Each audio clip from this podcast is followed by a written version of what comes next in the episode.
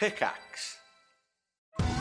Survivor 46 is here, and so is On Fire, the only official Survivor podcast. And we have a twist this season.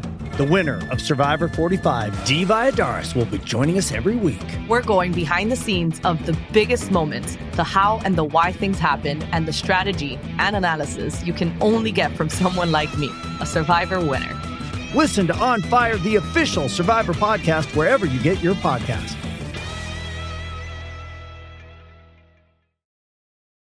Does Monday at the office feel like a storm? Not with Microsoft Copilot. That feeling when Copilot gets everyone up to speed instantly? It's sunny again. When Copilot simplifies complex data so your teams can act, that sun's shining on a beach. And when Copilot uncovers hidden insights, you're on that beach with your people and you find buried treasure. That's Microsoft Copilot. Learn more at Microsoft.com/slash AI for all. Hello, hello. Hey, man. How you doing today? I'm doing great. How are you? Uh, it's an early morning, but I'm doing well. So perfect. That's great. I just I think our sound levels and stuff are are good. Um, yeah. So and and what do you go by? Uh, you can call me George. George. Okay. So welcome, George. I'm Thank you. It's nice to meet you. Nice to meet you. That's a cool wall you have there. Yeah, that's that's my whiteboard wall. Uh, this is like my office, so Yeah, that's i- is your so your entire wall and your ceiling are whiteboards. uh, so we didn't go as far as the ceiling, but I thought that would be like a funny way of of having uh the interior. So, but Yeah. I, I didn't go that crazy. It's interesting. I I gotta upgrade my my game. Can I show you what I have? Yeah, yeah. Please do. Oh, you're lugging that thing around. Unfortunate. I just have the old fashioned one. Oh, nice. You have This is, such better uh, handwriting. This is what I'm God. working on. It's uh, our understanding of depression. Oh, so this is how I understand interesting. depression. Nice.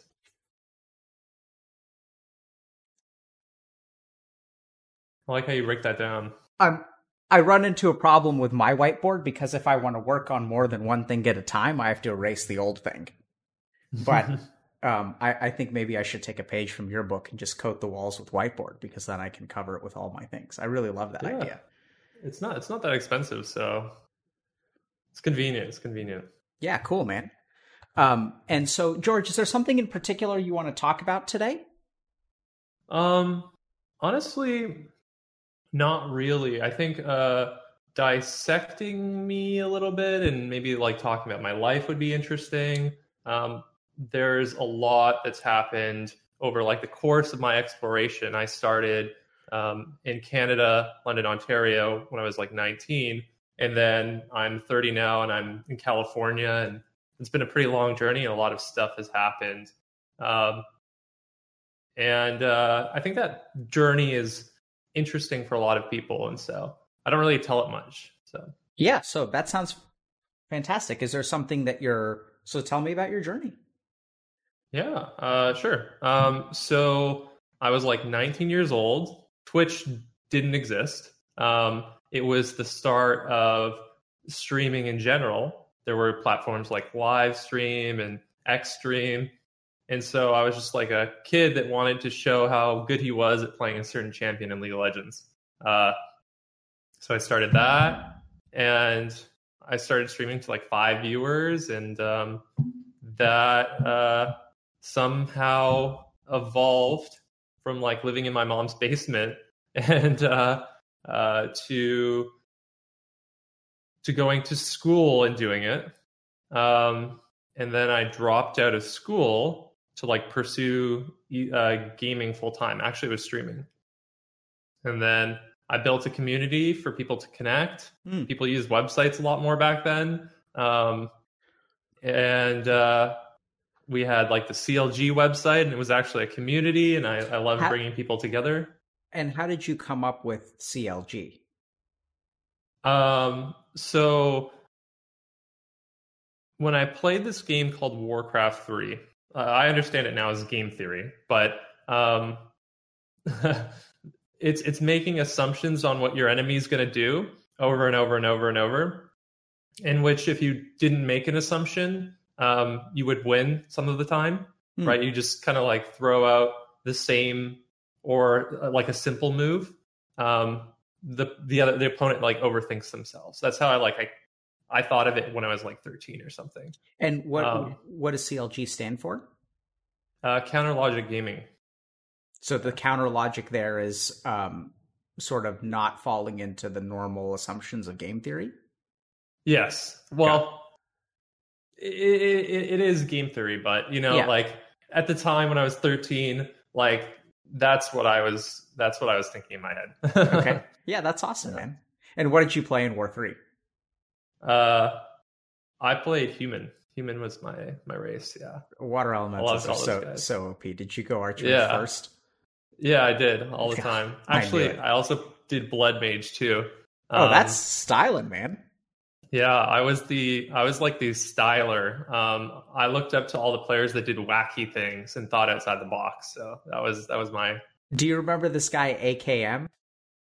yes. I actually talked to AKM. He comes on. I, I've come on his stream every now and then. He still like hangs around the Twitch community. Oh, interesting. Um, yeah. so you're is- back. You know, you know the Warcraft three days. Yeah, man. This is boomer talk about the old days of Yeah. gaming, back when it was real gaming. Yeah, yeah. My Yeah. my hero's Grubby. Grubby Yeah. is like my gaming idol. Yeah, Interesting. Okay. he's an amazing human being. And um and so so you so it sounds like you started playing games when you were pretty young. Yeah, I mean, I started playing games when I was like two years old. I remember like playing Berens- Bernstein Bears on like uh, the computer, and then my dad got me uh, Diablo before it was released somehow, and I played that. And um, yeah, I've Dad's just been got the mad hookups. forever. He had the he had the hookups. Yeah. Uh-huh. And um what what what was growing up like for you in Ontario? Um, Ontario is a fairly large. Uh, well, sorry, Ontario's. I don't think of it too much different uh, than LA. I think the culture of people in Canada uh, are arguably a lot more accepting, uh, but it was it was pretty normal. Like for, for here in LA, I don't really notice too much of a difference. Sure. Um, there's some cultural differences, but And can you tell me a little bit about what home life was like for you? Um, so home life, and, and thank you for uh, thank you for leading this.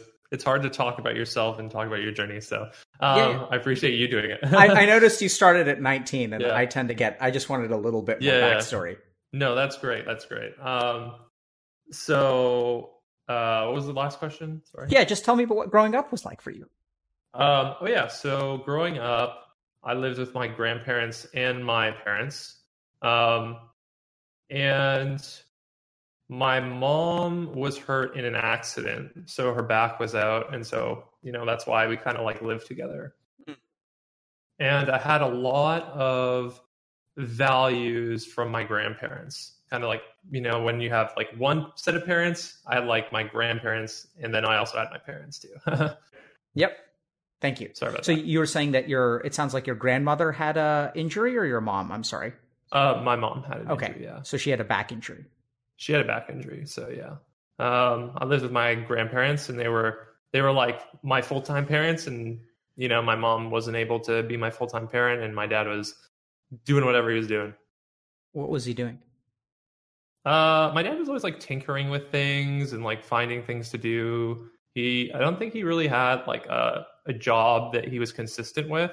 Um, he just always in Canada there was this huge thing when people were uh, stealing uh, satellite from the U.S. I, I'm not sure with like when satellite TV was a big thing, and so he was like on the forefront of like tinkering with that, and like he, he was kind of like a engineer type person, you know. Okay. He's like, it it wasn't like about the business part of it. It was about like, oh, this thing is cool. This concept is cool. How like radios connect, how like satellites connect, and so Yeah, that's interesting.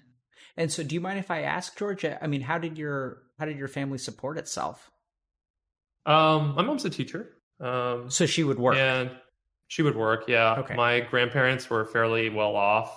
Uh, they came as immigrants, and um, they had nothing. Uh, my grandfather was actually like a, a war general in Greece.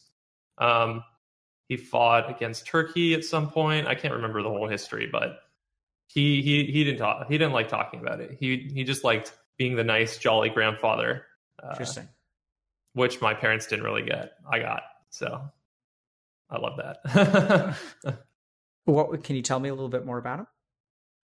Um, yeah, I mean, he was he was a guy that everybody when they talked about him in the past, he was like this big, scary, controlling dude that um, was really, really hard on his kids.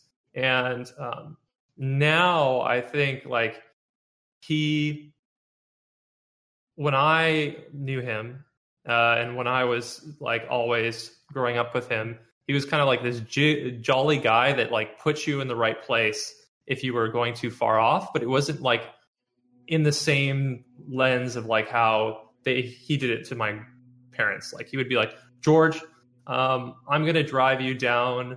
Like if I was missing school or skipping school, he'd he'd basically drive me down to places where uh, in the city where it was drug ridden, full full with crime, filled with crime. Like just like this is what real life is. If you don't succeed in life, this is where you can fall, like the depths of it and so like it's important to to know these things and he wasn't trying to like shock me or scare me it was more like this is reality and mm-hmm. don't fall in a trap like thinking this is all a game interesting so what i'm hearing it's quite a powerful image actually yeah yeah um and what i'm hearing is that you know it sounds like he used to be controlling but instead what he did with you was sort of tried to inform you Mm-hmm. and then also sort of respect your ability to like make a decision. So he kind of says like For here sure. are your options, but it's ultimately your choice. And maybe Correct. with your parents, he sort of didn't do that as much. He was like, "This no. is what you're gonna do." Exactly. Yeah. yeah. It sounds like you respect him a lot because of it.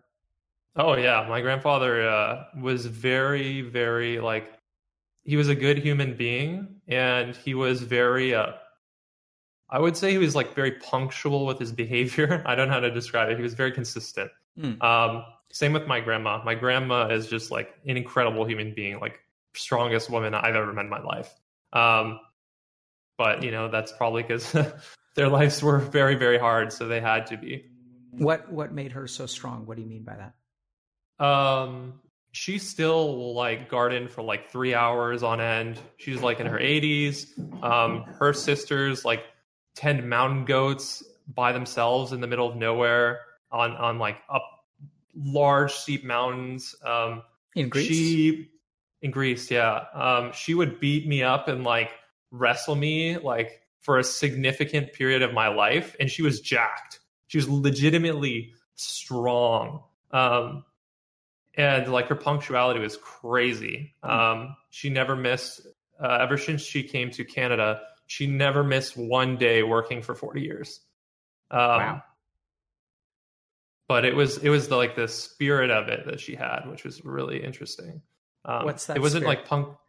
It wasn't punctuality for punctuality's sake. It was the spirit of being strong uh, uh, for others.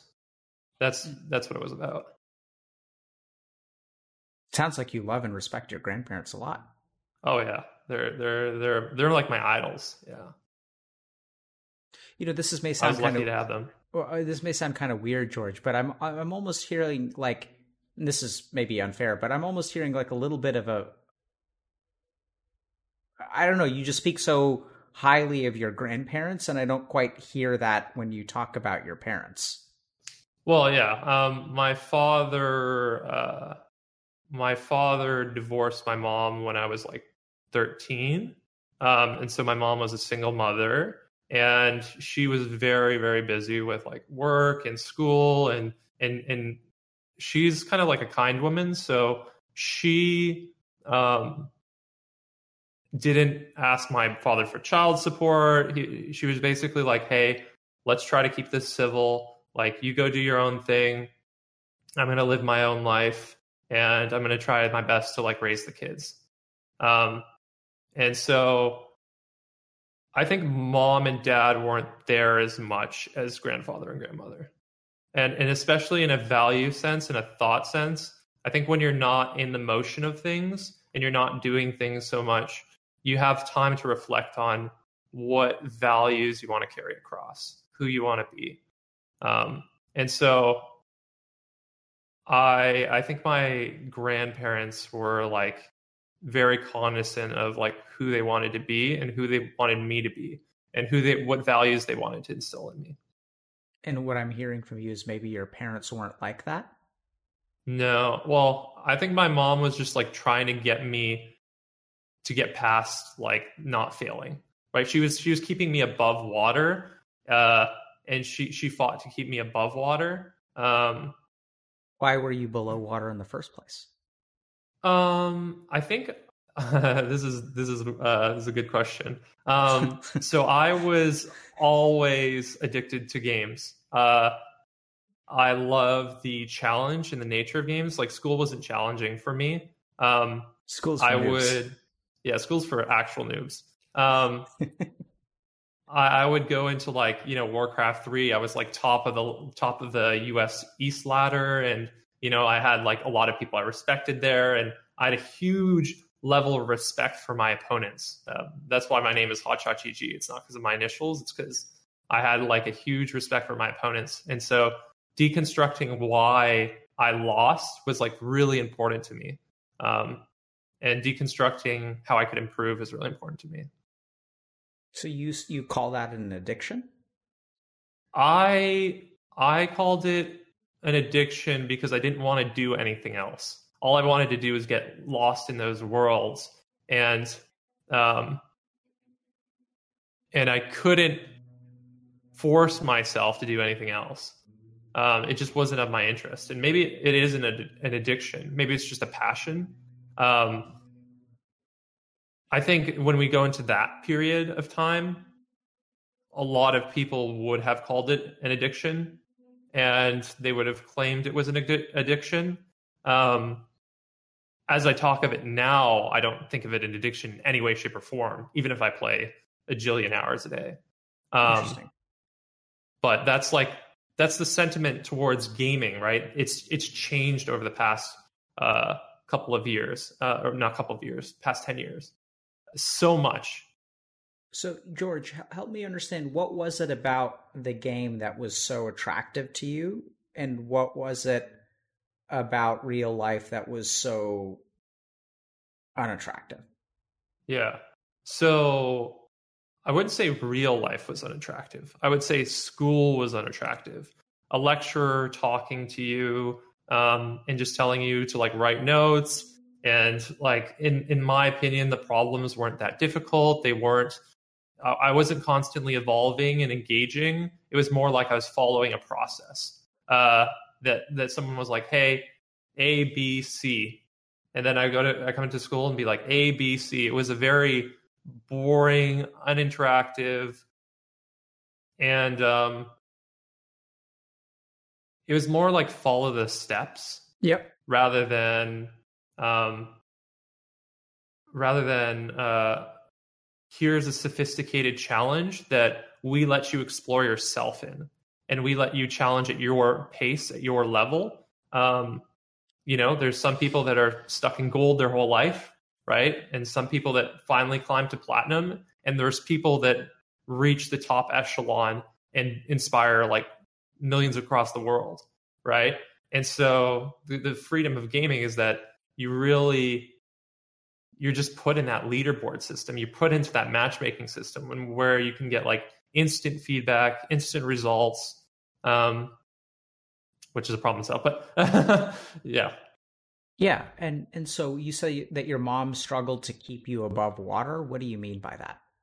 Uh, just like getting through school. I, my teachers really, really loved me in one sense, which was like I was a nice kid.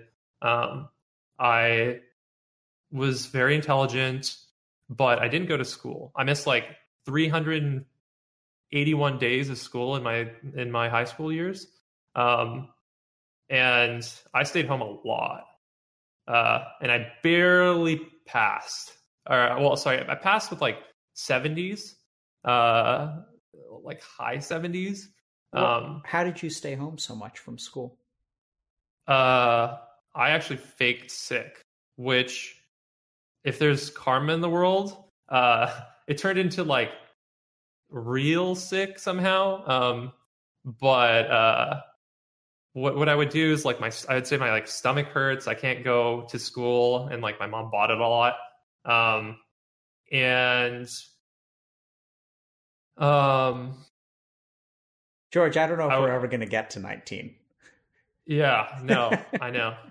I mean, we can speed it up. no, no, no. I, I think my point Yeah. is that I, I didn't mean to say that we should speed it up. What I what Oh. I meant to say is that I think there's a lot of important stuff here, and Yeah, that if you're if you're okay with it, maybe we'll kind of focus on what you're sharing. Yeah, so I, I- I think like to be candid with you, right? I'm very like I have thick skin. I've had thick skin because of my time in CLG and doing what I doing what I did. Um, and I also have the uh, I think a strong ability to not be defensive and really just look look to help others. And so talking about my life and being very open with things is about helping others, right? And so that's why I'm like dissect me because I think there's a lot of things that I can talk about to help be relatable to a lot of young people and also maybe like give them some life lessons about uh, what I've learned and and and hopefully give them some guidance in that in that regard.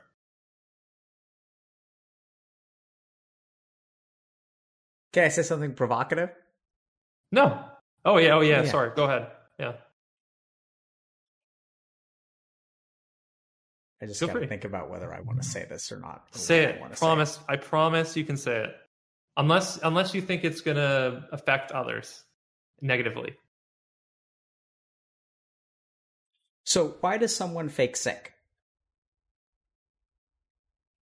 Mm.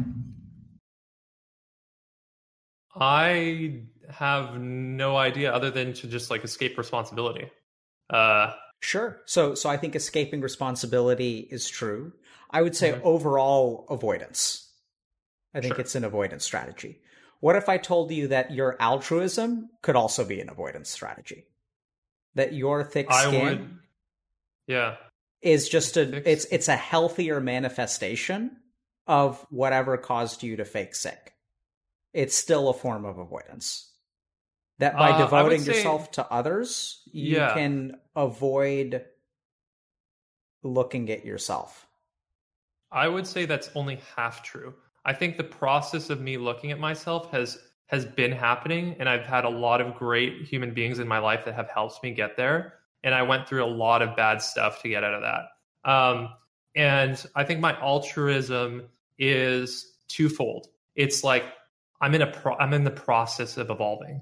Um, so I would I would agree and disagree. I think maybe my ideals are too idealistic and it's not like in this realm of of I'm being like fully real with myself. Um, but I think it's in the right place. I might get a little too excited and jump jump the gun a little bit, but um, I know where I'm going, and I'm very like I feel it as well as think it. I can get behind that. Okay, cool. Yeah. So, uh, is it okay if we talk a little bit more about feeling sick? Sure. And then Yeah, you said something about karma. What do you mean by that?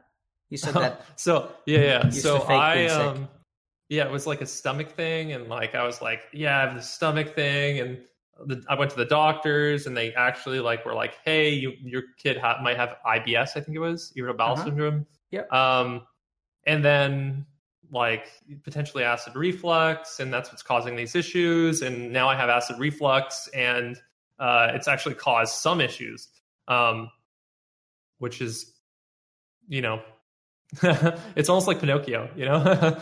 Yeah. So, how does that work?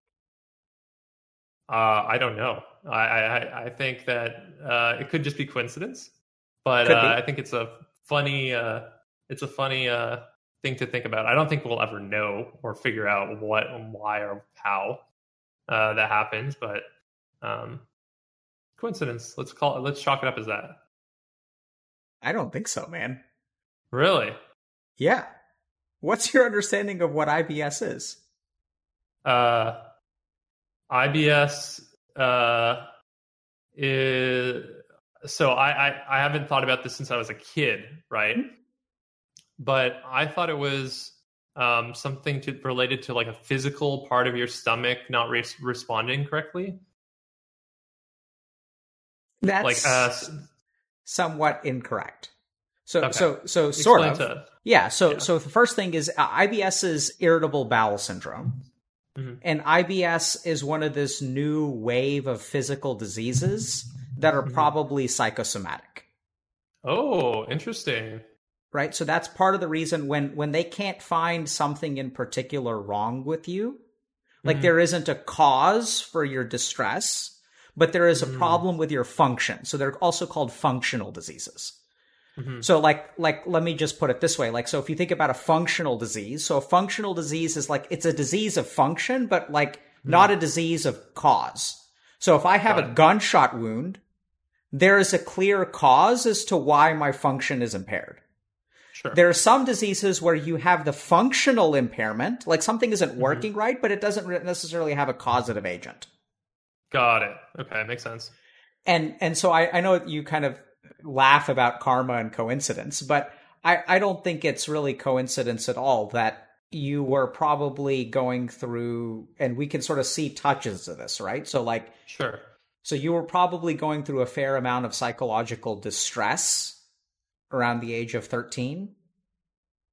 Uh, yeah, I think maybe uh, I developed like some coping uh, co- coping mechanisms of rationalism, uh, Sure. and, and just being like, "Hey, it's not logical to feel pain. Hey, like my dad's an idiot. Like, don't feel sad about that. You know, like all all that stuff." Uh, yeah, so so this is like this is a neat thing, right? So yeah. cool principle of the body. When you bury emotion, do you know how it comes out?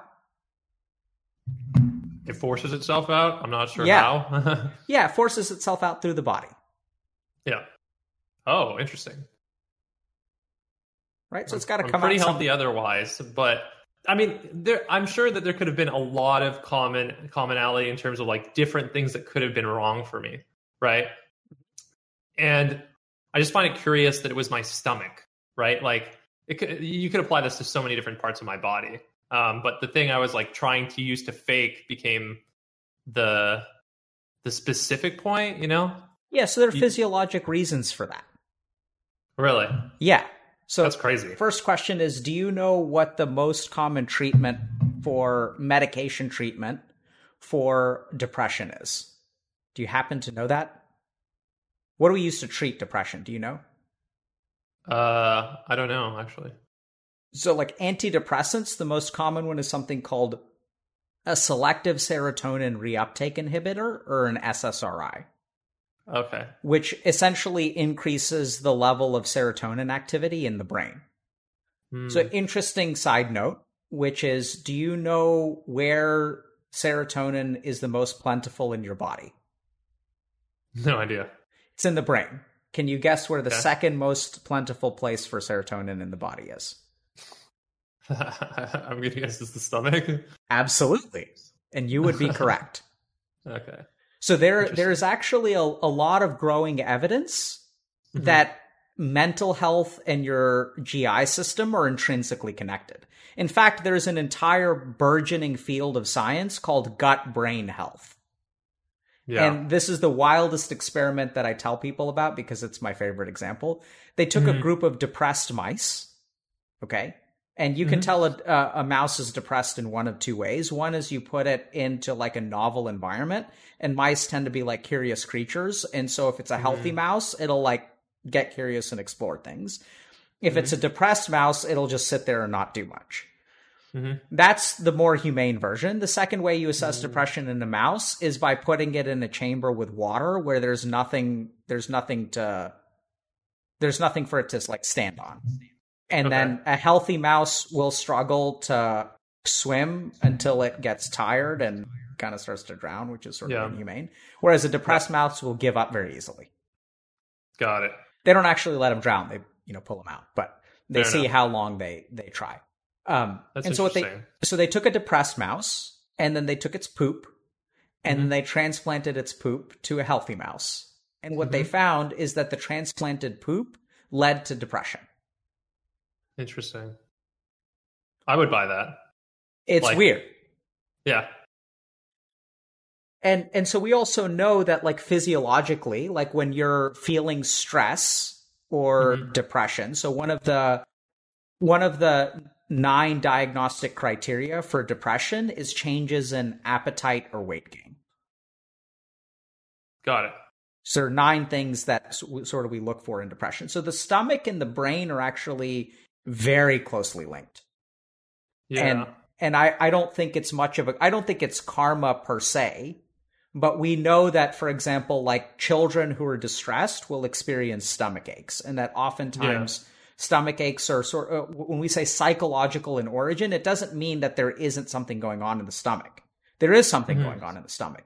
It's just that our brain, I know it's wild, but our brain and our bodies are actually connected.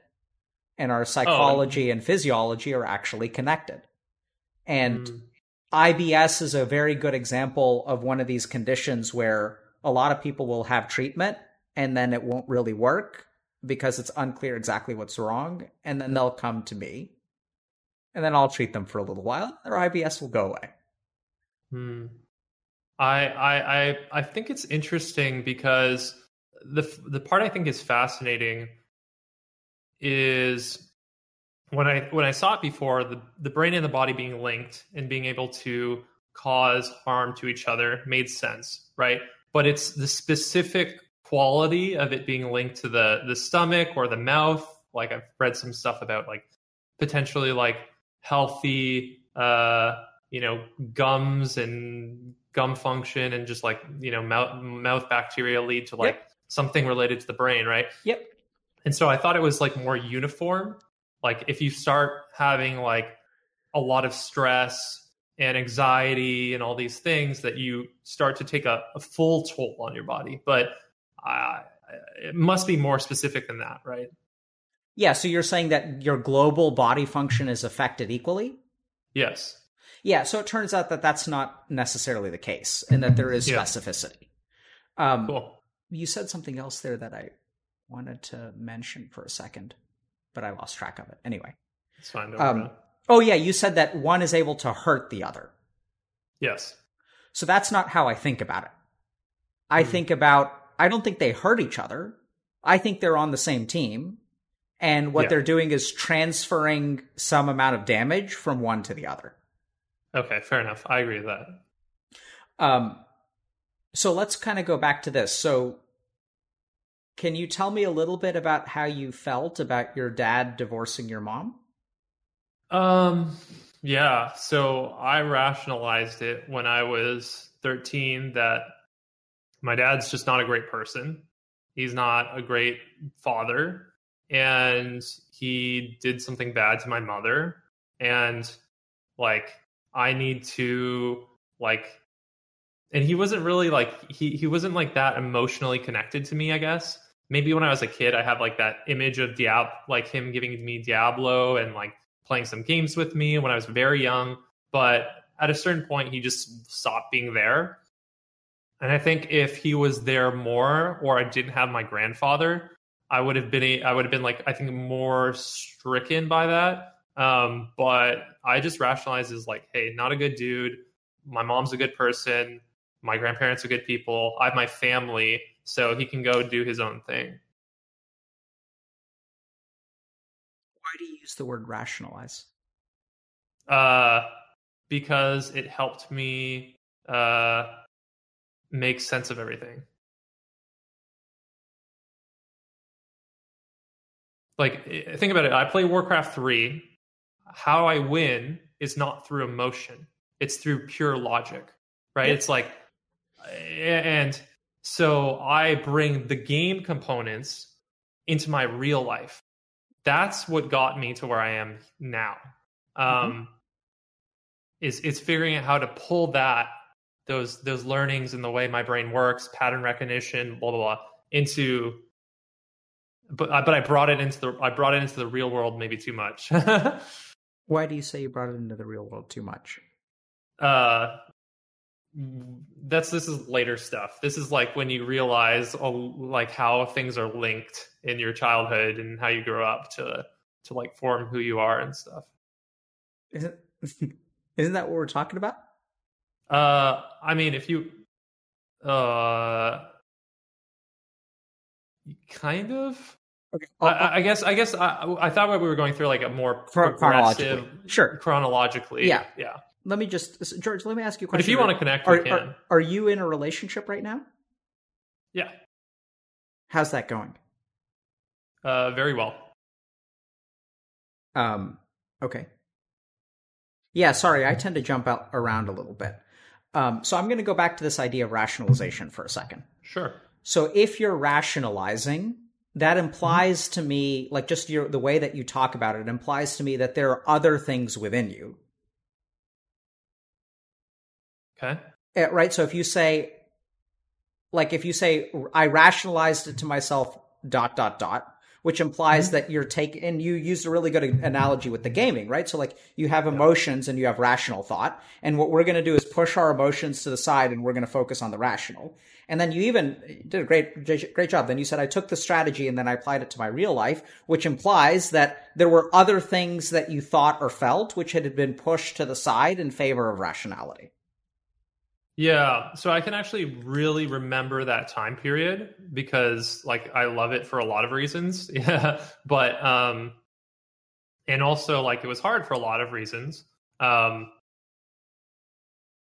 I wasn't that strongly connected with my dad. Like Mhm. I it didn't it didn't hurt. I think other things in my life, like seeing my parents cry or seeing my mom cry, seeing my grandmother cry, like going through hardships with my family, that stuff hurt, right? And I like I sucked it up to be strong because that's like kind of like the status quo for the, the men in the family. But as far as my connection to my dad, it's never really hurt. It never really hurt. Um, maybe that's weird, but I can like firmly remember that. Yeah, okay. I, I think I, I can get behind that because you seem very confident that uh, your dad is sort of sounding like just another dude. He's just another dude. He's he's just another dude. I mean, he wasn't around much, right? As I Yeah. explained earlier. Um, he brought me Diablo, which is my favorite memory, right? Uh, but other than that, it's kind of like blank, yeah. right? Do you remember feeling a particular way? Not so much about him just being another dude, but the fact that you grew up with just another dude for a dad instead of a real dad?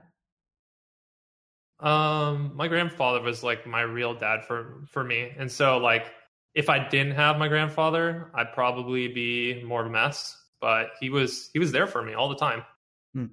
Okay. So it, I lived with him a lot. Yeah. I mean, I, I, I think you, yeah, you talk about him with a lot of respect and love. Mhm. And it sounds like he really was there for you and did all the things that a dad should do. Mhm. Like, you know, teach you, take the time to like teach you things and show you things. And also like respect you enough to kind of make your own decisions, have the faith in you that you're going to make the right ones. Mhm. Um, it sounds like he was an awesome person. Also a war He was an awesome person. Yep. And you, you're talking, you, you use the past tense when you talk about your grandfather and the present tense when you talk about your grandmother. Yeah, my grandfather passed away uh, while I was in the U.S. Um, he. This is where we're jumping a little bit, but Sure. I'm fine because I Yeah. think you want to do that.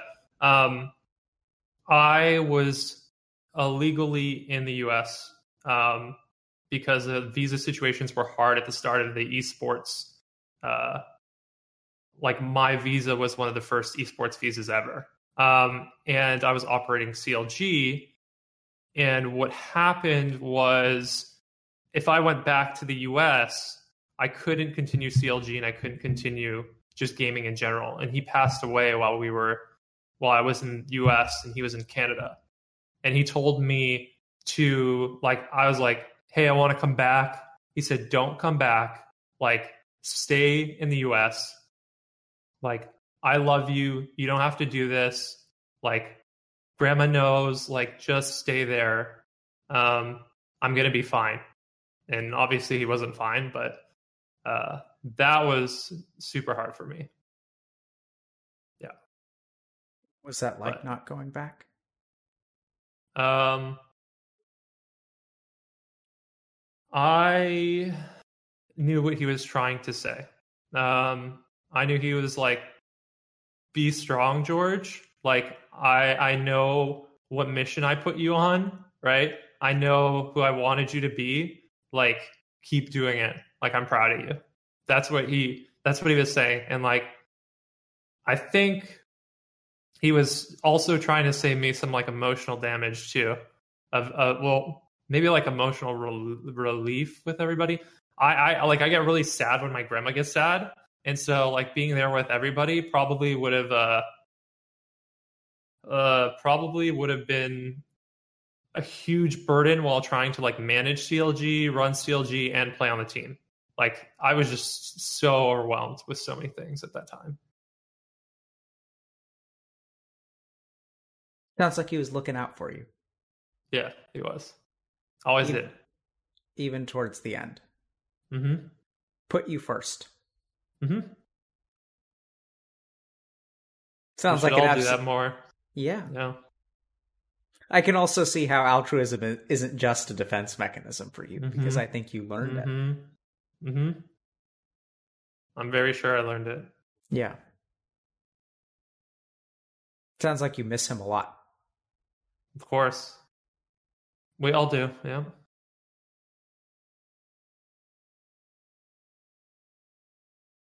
What are you feeling right now? I'm sad. Um, very sad. Like I kind of feel like I want to cry, Mhm. but I'm stopping myself because one, I don't want to cry on stream. and two, that's actually probably the right thing to do based on what I want to do. Um, I have a really and and and I have a really uh this is sorry, my thoughts are getting confused my feelings right now. Um I think a lot of the problems that people have are they're not able they're not able to connect with emotions like people aren't resonating with their, their true self and their true their true feelings and so part of me accepting to come here is to really really show that I'm like a human being and that we're all human beings, right? And I think we forget that very often. Um, and I'm sure that you're aware of that that paradigm just being very true in this space. It- It seems to me like the emotions are even more powerful as you say that. Yes, of course. Why? I mean, you have to really like hone in on some of the stuff that's happened um, and some of the people that have come on here, right? I have a lot of respect for you um, because you're able to get people to a place where they're honest to help others. That's that's what I see you as. Um, and so,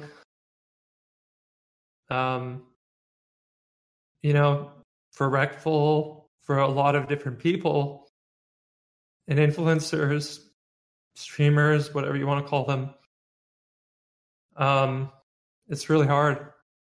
Even people that play sports, um, that commit to like a journey to be in front of media and others, it's very hard.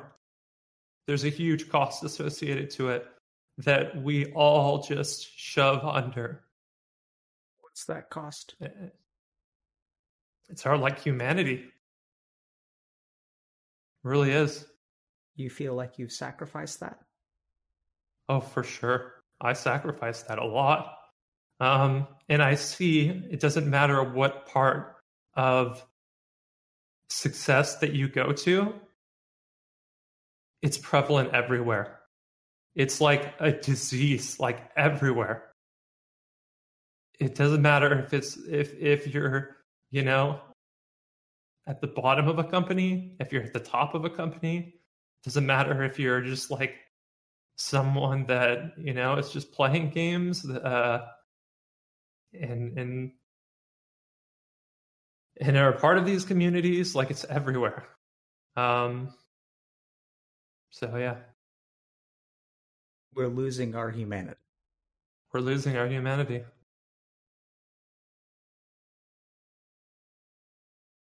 Can I think for a second? sure I'm going to lighten the mood a touch because you've told me that you don't want to cry.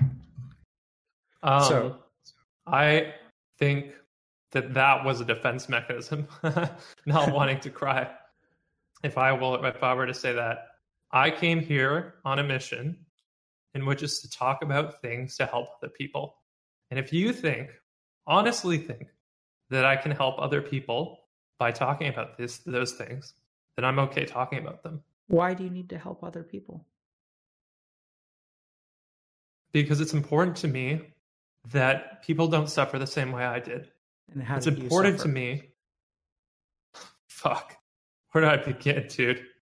Uh, I didn't know I had feelings. I rationalized that I had feelings up until like a year and a half ago.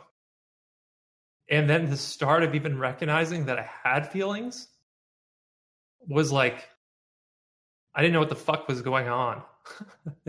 That's basically what it was. What happened a year and a half ago? Uh,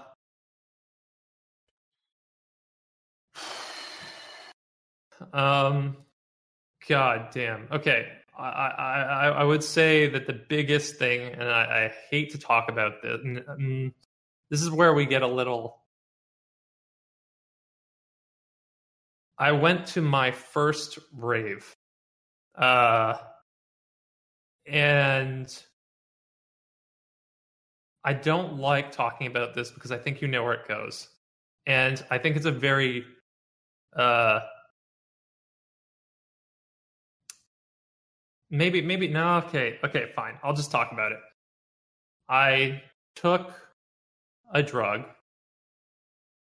and I used to okay no I should talk about this. Fuck. Um I took a drug and then in the moment i started feeling and then i recognized how other people would feel and i recognized um, what that felt like um, and then i've tried to like understand how I felt and what the differences of like how I was feeling at the time versus how I normally am. Try to understand how I can get there like mentally, spiritually, like physically without the need of that. Um but that was like the catalyst to like really push me in that way. And what did you realize about how other people felt? Um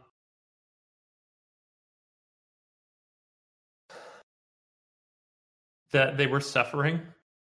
A lot of people were suffering. And a lot of people were able to have fun and enjoy the company of each other. Um, just like everything that has to do with emotions. Like to be able to like really feel what it's like to be that other person. Um, I'm not like, you know, I don't fully understand it to this day, right? Like I'm still learning. Um, but yeah, I get it. Well, did you feel somehow responsible for their suffering? Mm, no, I don't. I th- I think I don't feel responsible for for like the suffering of those around me. Um, I think there's a level of responsibility I have to like the gaming community because I was like a leader in it. I was a part of it. and um, but like if you ask me, like, am I responsible for everybody that suffers around me? I'd say no. Do you feel responsible for anyone who suffers around you?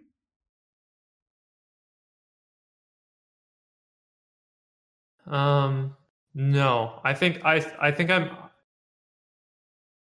I think I'm there to help people that are trying to listen. I, I like you can't help someone that doesn't want to help themselves, right? So I think bearing that responsibility is a little too much. Um, Do you help yourself? Yeah, I do. I do help myself a lot. Okay. Um, but yeah this is this is like very complex and it's just like you know it's a lot um but what's complex feel free to ask it? questions um so the way my brain works is like i think of 50 things at once and how they're all interconnected um Uh-huh. and so there's like it's really hard for me to speak out loud i usually think first and then speak but when thoughts get very complicated in my head it, it really screws up my communication.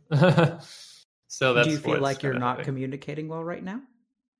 Um, I have no idea. I would say my communication is like generally not that great. Uh, but yeah, I don't know. Can I think for a second? Sure, go ahead.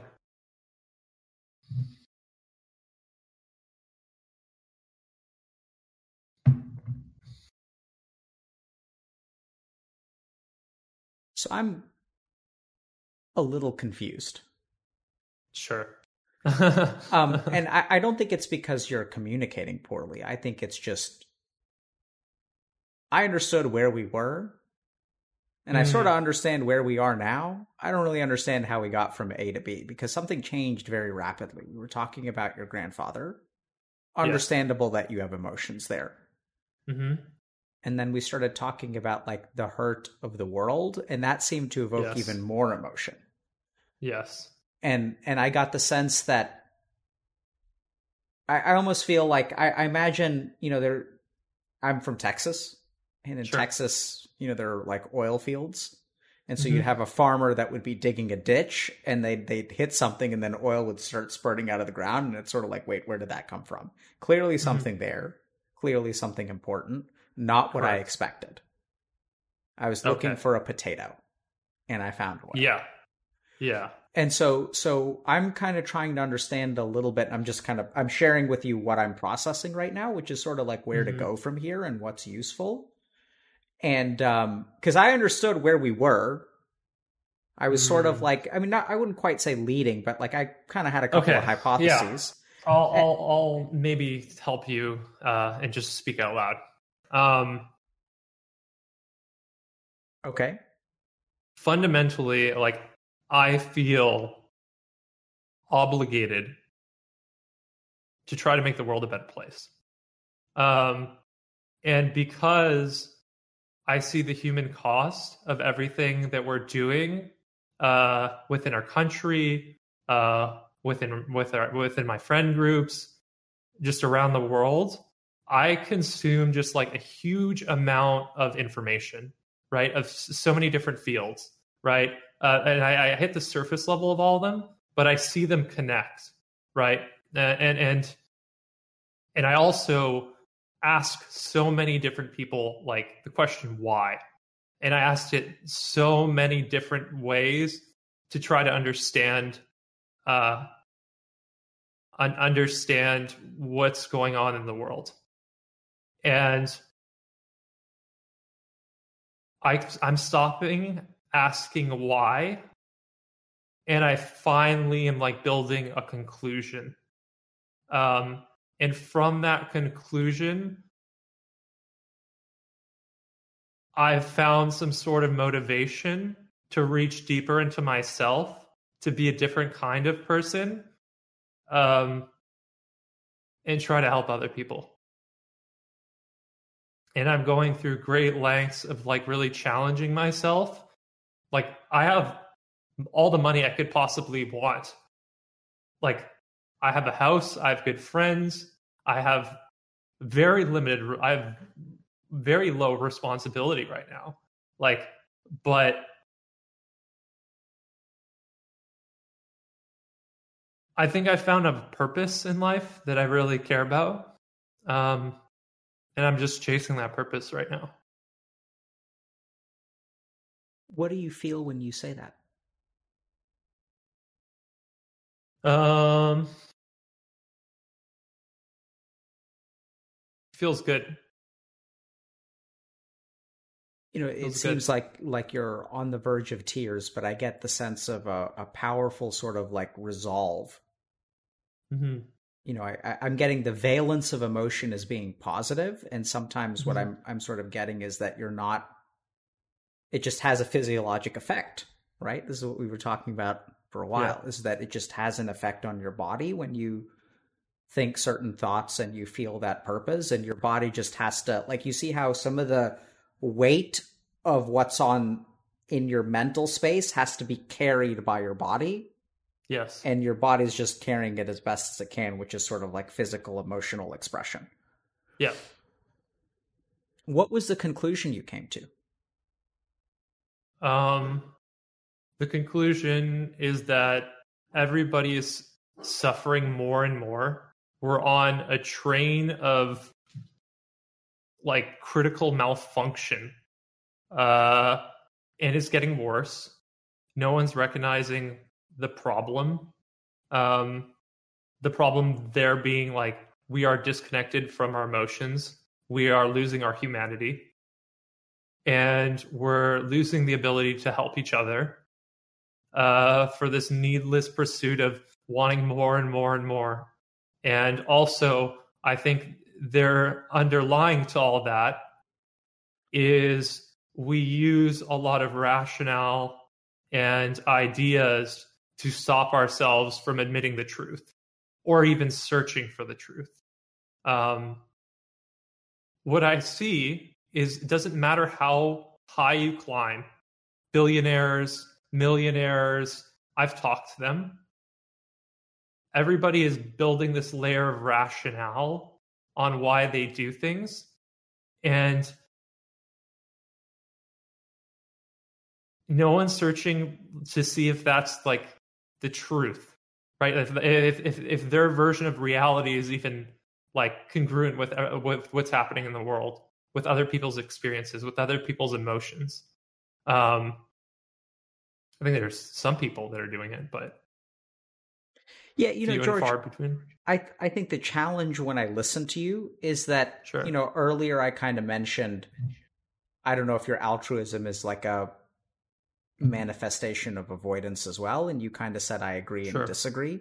So once mm-hmm. again, I don't I don't think this is mutually exclusive, but I don't know if what you just said is you know a like a dharma for the for life, or if it's the mother lode of all projective identification.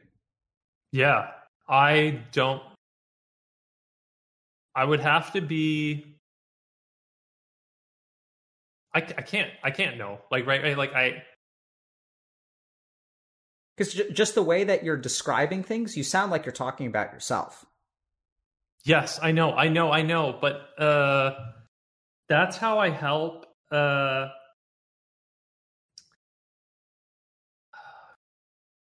uh, linking it to myself is just a way of helping me articulate it. If I like think in my head, I think about all the recent conversations of other people where we just dig under the surface a little bit and just like really connect with each other. And I just see all of them having a lot of similarity in pain and experiences. What about your own pain? Mm, what do you what do do, with what that? do you mean? What do you do with your pain? Uh, I share it with other people. Um, I ask them to walk me through like how I'm feeling. Uh, I try to talk talk with them to. Are you in pain, George? No, I, I mean, like generally speaking, I would say like my general state is a little bit stressed. Um, you seem to be in intense pain to me. Really? Yeah, when you talk about these things. Okay, sorry. This is like I think our communication is falling apart a little bit. Um, this is where I think I become a bad communicator. Uh, and oh god, Brian would be so. I have a roommate named Brian, and he's probably like one of the greatest people I've ever met in my life. Um, and he's helped me become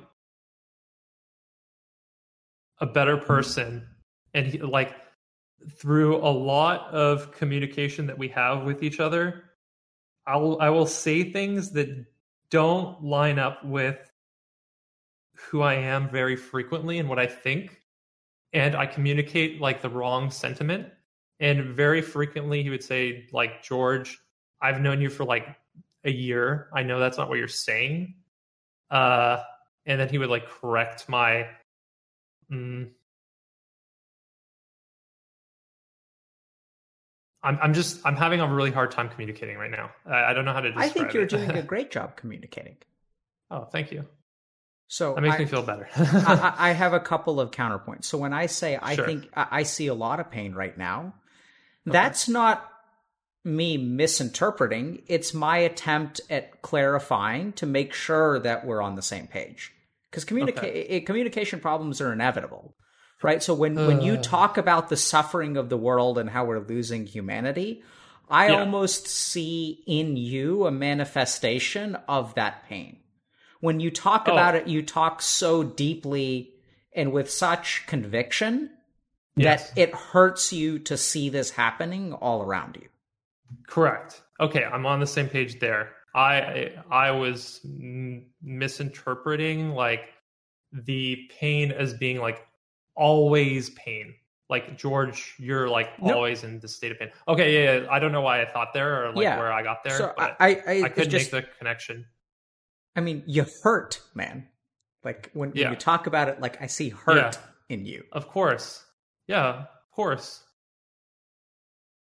I see others suffering and I think about how much I was suffering and I just want I did I want to help people. Like How- I, I don't know. Tell me about your suffering. Hmm. Oh, this is maybe why chronological order would have helped. Of course. Um, okay.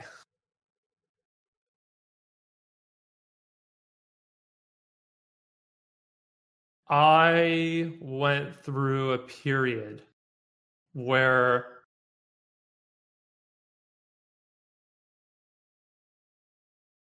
I went down what I would call a dark path. Um, and I was acting with the sense of just like, this is how everybody does it. This is how people should do it.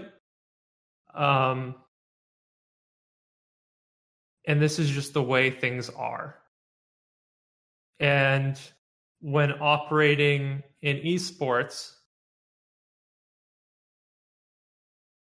a lot of the early days were very rough, like cheating, lying, manipulating. Those qualities are still ever present and maybe even worse in esports now. And those values conflicted with the ideals of the people that I love and have cared for or have have cared for me my entire life. And when I got into esports and I got into business, I suffered so much pain by following those ideals that I shoved them all away and I just started operating like everybody else. So here's what I'm hearing. The way you behaved in esports would have would be something that your grandfather was ashamed of.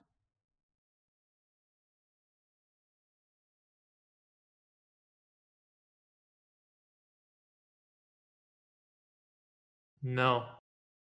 I don't think he would be ashamed of it. Um, he would be sad.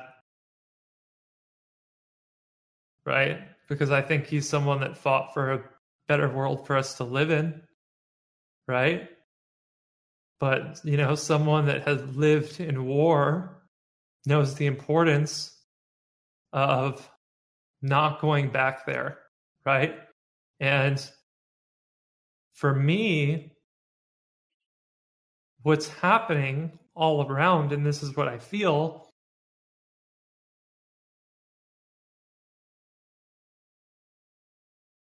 Is we're almost like at war with each other.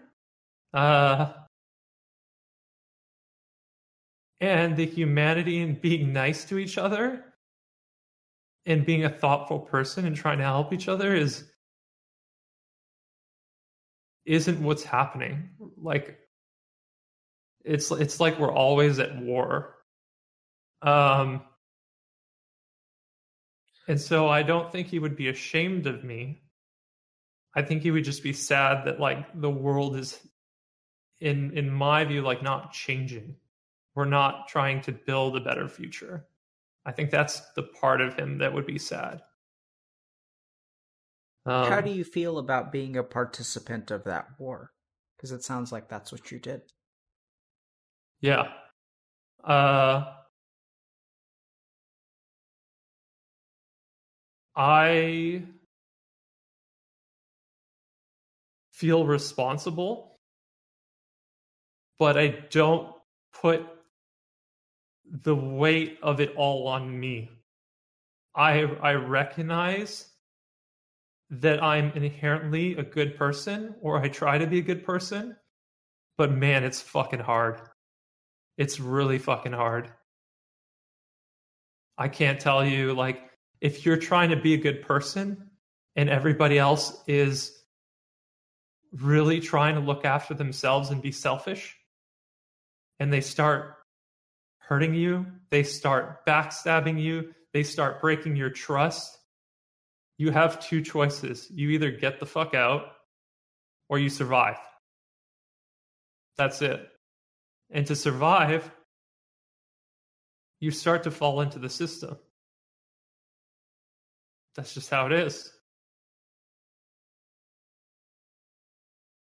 So, you know, George, I'm hearing something kind of interesting, which is that, like, sure, underneath all of your statements, I think guilt would fit well. But I've I've asked Fair. you uh, I've asked you several times, kind of nudging around guilt. Yeah. But you seem to block it. You don't seem to agree when I sort of toss out guilt. Like so, for example, I think yeah, yeah. So, so I I feel like I'm guilty for jumping on the train, right? But I'm not going to beat myself up over uh, it entirely because I don't know how else to say it. There were so many fucking people that were trying to push me on that fucking train. And I, I feel like a, an amount of guilt, right? But this is where I think it's so, a huge fuck. It's it's a huge problem. So, you, you know what I mean? Like, I, uh, George. So, yeah. so I I can't tell if you're really far forward or really stuck. Can sure. I share with you my dilemma? Yes, please. I, I can't tell if you're halfway to enlightenment or on stage zero. So let me explain to you. So when we talk sure. about guilt, what do you mm-hmm. respond with? You say, Yeah, I feel some guilt, but a lot of people were trying to push me. It was the environment Yes. I was in. It wasn't my fault. That's what you say. Does that make Yes. sense? Yes. So, what do we call that? When someone says, I did something bad, but it wasn't my fault, what's what do we say that that person is doing? Absolving respons- responsibility Through what? through deflection. Through rationalization, through Rationalization. justification, right? Got it. Okay. it was the world. It was the world we lived in.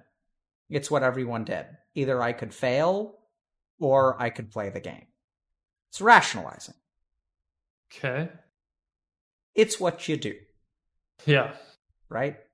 That's Mhm. your archmage with your water elemental. Every game, you build Okay. your archmage, get your water elemental. It's the strategy that you use. And you have Okay. this. I think, and, and maybe this is like helpful as, as a connector. I've thought about this a lot, right? And so, I can tell you've thought about it a lot. yeah.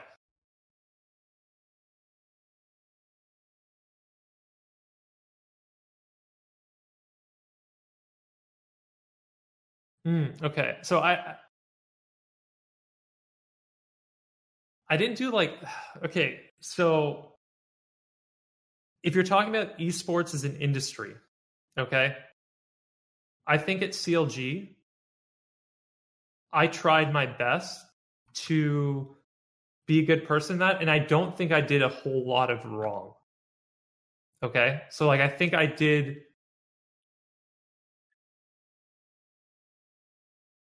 I I think I think I tried to do the best I could. And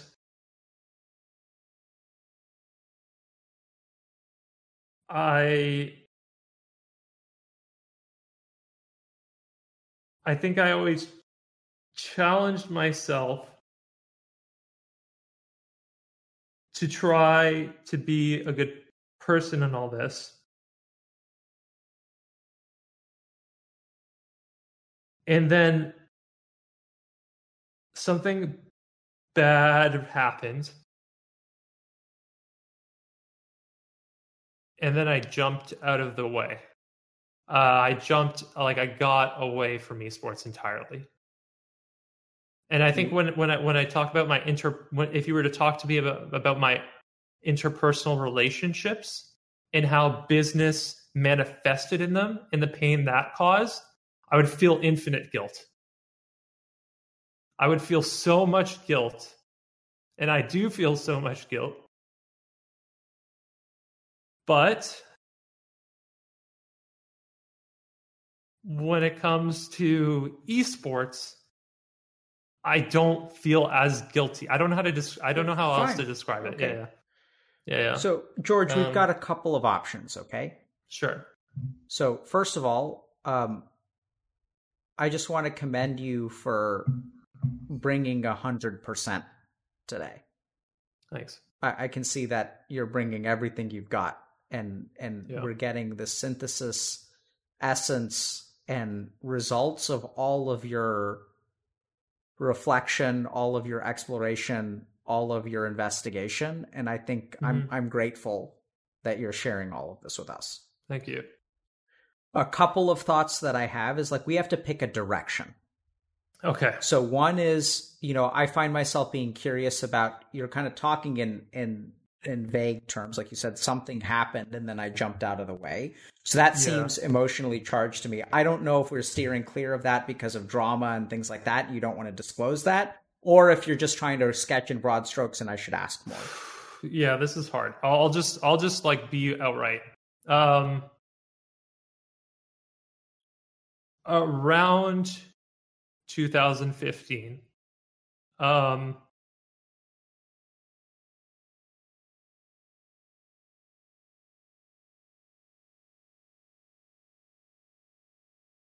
something ha uh, fuck i'm okay George, in, yeah I was giving you two options. mm-hmm. and we don't have to talk about that if you don't want to. I was expressing no, to you it's, that it's it's it's I, I I want to talk about it because I I haven't really got another like real serious opinion on this. Okay. It's just kind of like it just goes under the bridge. And I think that this is like something that has I carry with me today, something I'm really passionate about, and it kind of hurts me to see. Um, okay. Which is when narratives can get out of control, truth doesn't matter anymore. It's about the messaging, it's about what you can convince people. And the winner writes history in a sense. And for me, there was a time in esports and the, and the part the part of this is like I've forgiven these people for doing this to me and causing me like a lot of pain. I spent like a year and a half in isolation, like pretty much just by myself in an apartment in the dark because of how much pain I went through. And I've like forgiven these people. Have they asked for your forgiveness? No.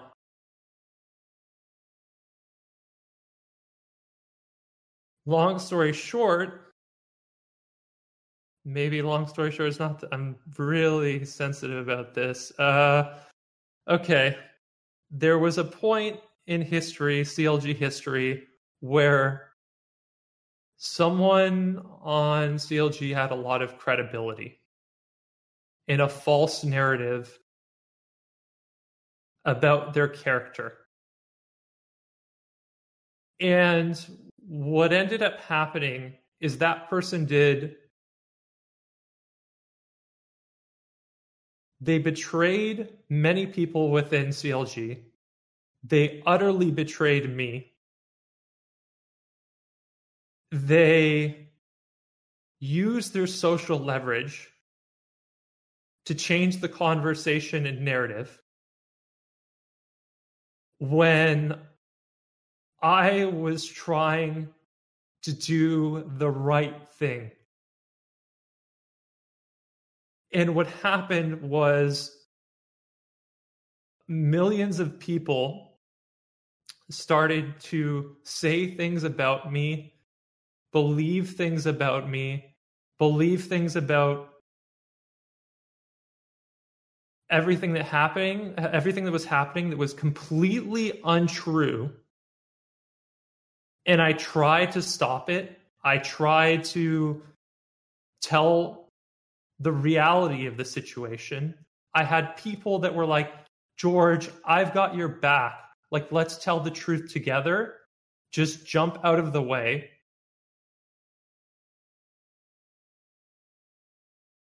and it affected my relationships. It reflect it, ref, it, it affected CLG, and it ultimately re- affected me so bad that I can't begin to describe how much I hurt. And, you know, they just got away with it and there's nothing I could do about it. Just really nothing I could do.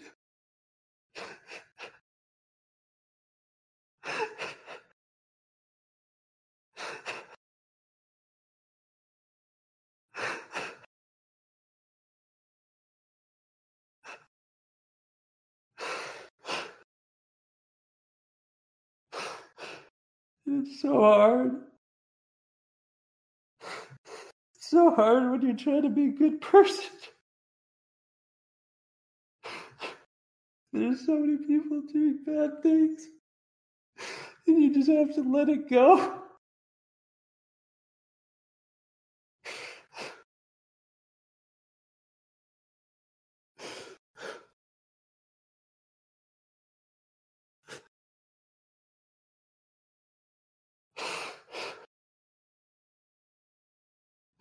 The reasons people give you is so fucked up. That person had more social capital than you. That person's more well liked than you. That person's more tactical than you.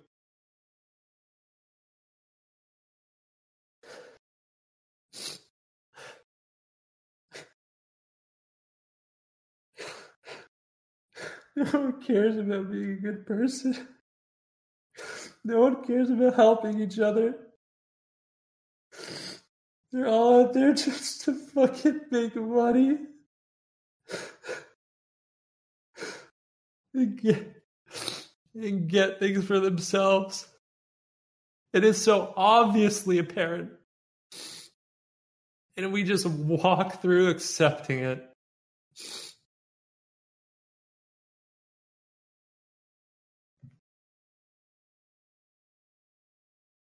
So fucked, dude.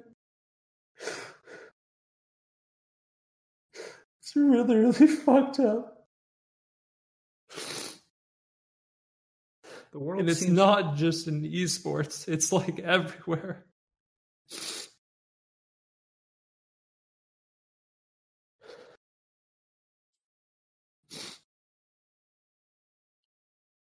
George, I'm. The, Hmm? yeah. Go ahead. The part of me that was like struggling is I feel this with myself, right? And I extrapolate that, right? And I see it happening in like different aspects of life, right? It's not just esports. The function of trying to subvert people's feelings, their emotions, how we treat them for money. It's fucked up, dude. I don't know how else to say it.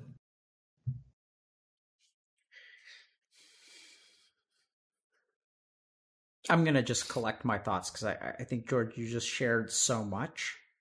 Yeah, that I, know. I, I wanna. I, I appreciate it. It was powerful, man. I'm just Yeah. trying to think about how to meet you where you're at. sure. I can pull myself back. Um, No, you don't need to do that. I Yeah. prefer that I rise to your level as opposed to you pull back. fair enough.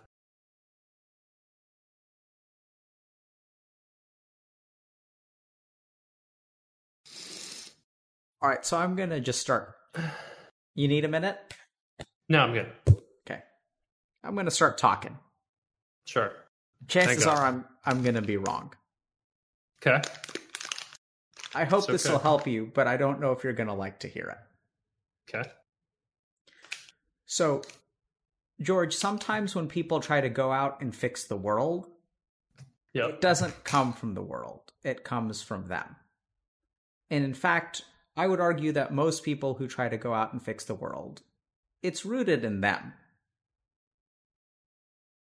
Can you repeat that again?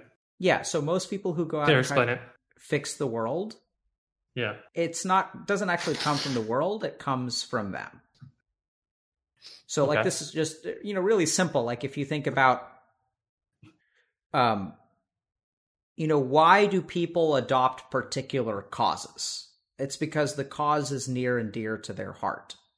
hmm Right? I don't hear you trying to save the rainforests. Maybe Sure. you are.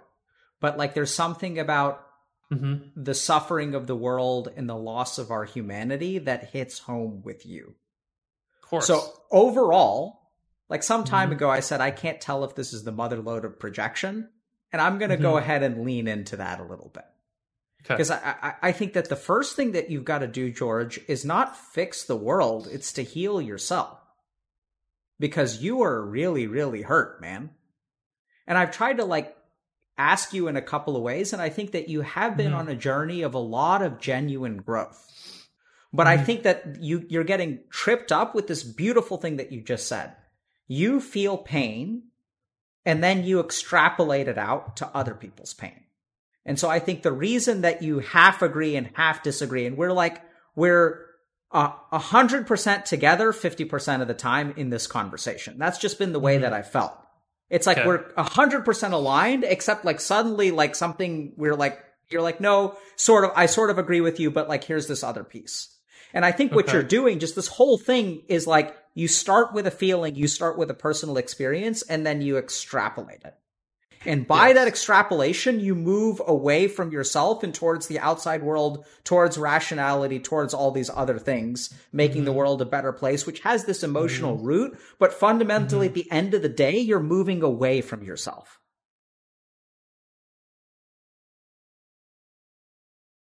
In order to fix the world's problems, which I think is a noble thing. And bro, I'm behind you. I appreciate it. I think we're actually fighting the same battle. We're on the same team. I'm grateful you came here.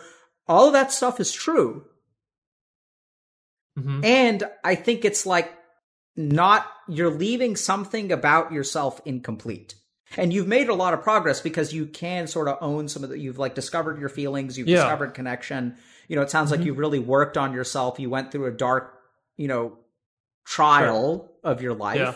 And I, I mm-hmm. don't think any of that is false or anything. I don't think this is really the mother load of projection. I don't think this is all like baked in bullshit. What it feels okay. to me is more than anything else incomplete.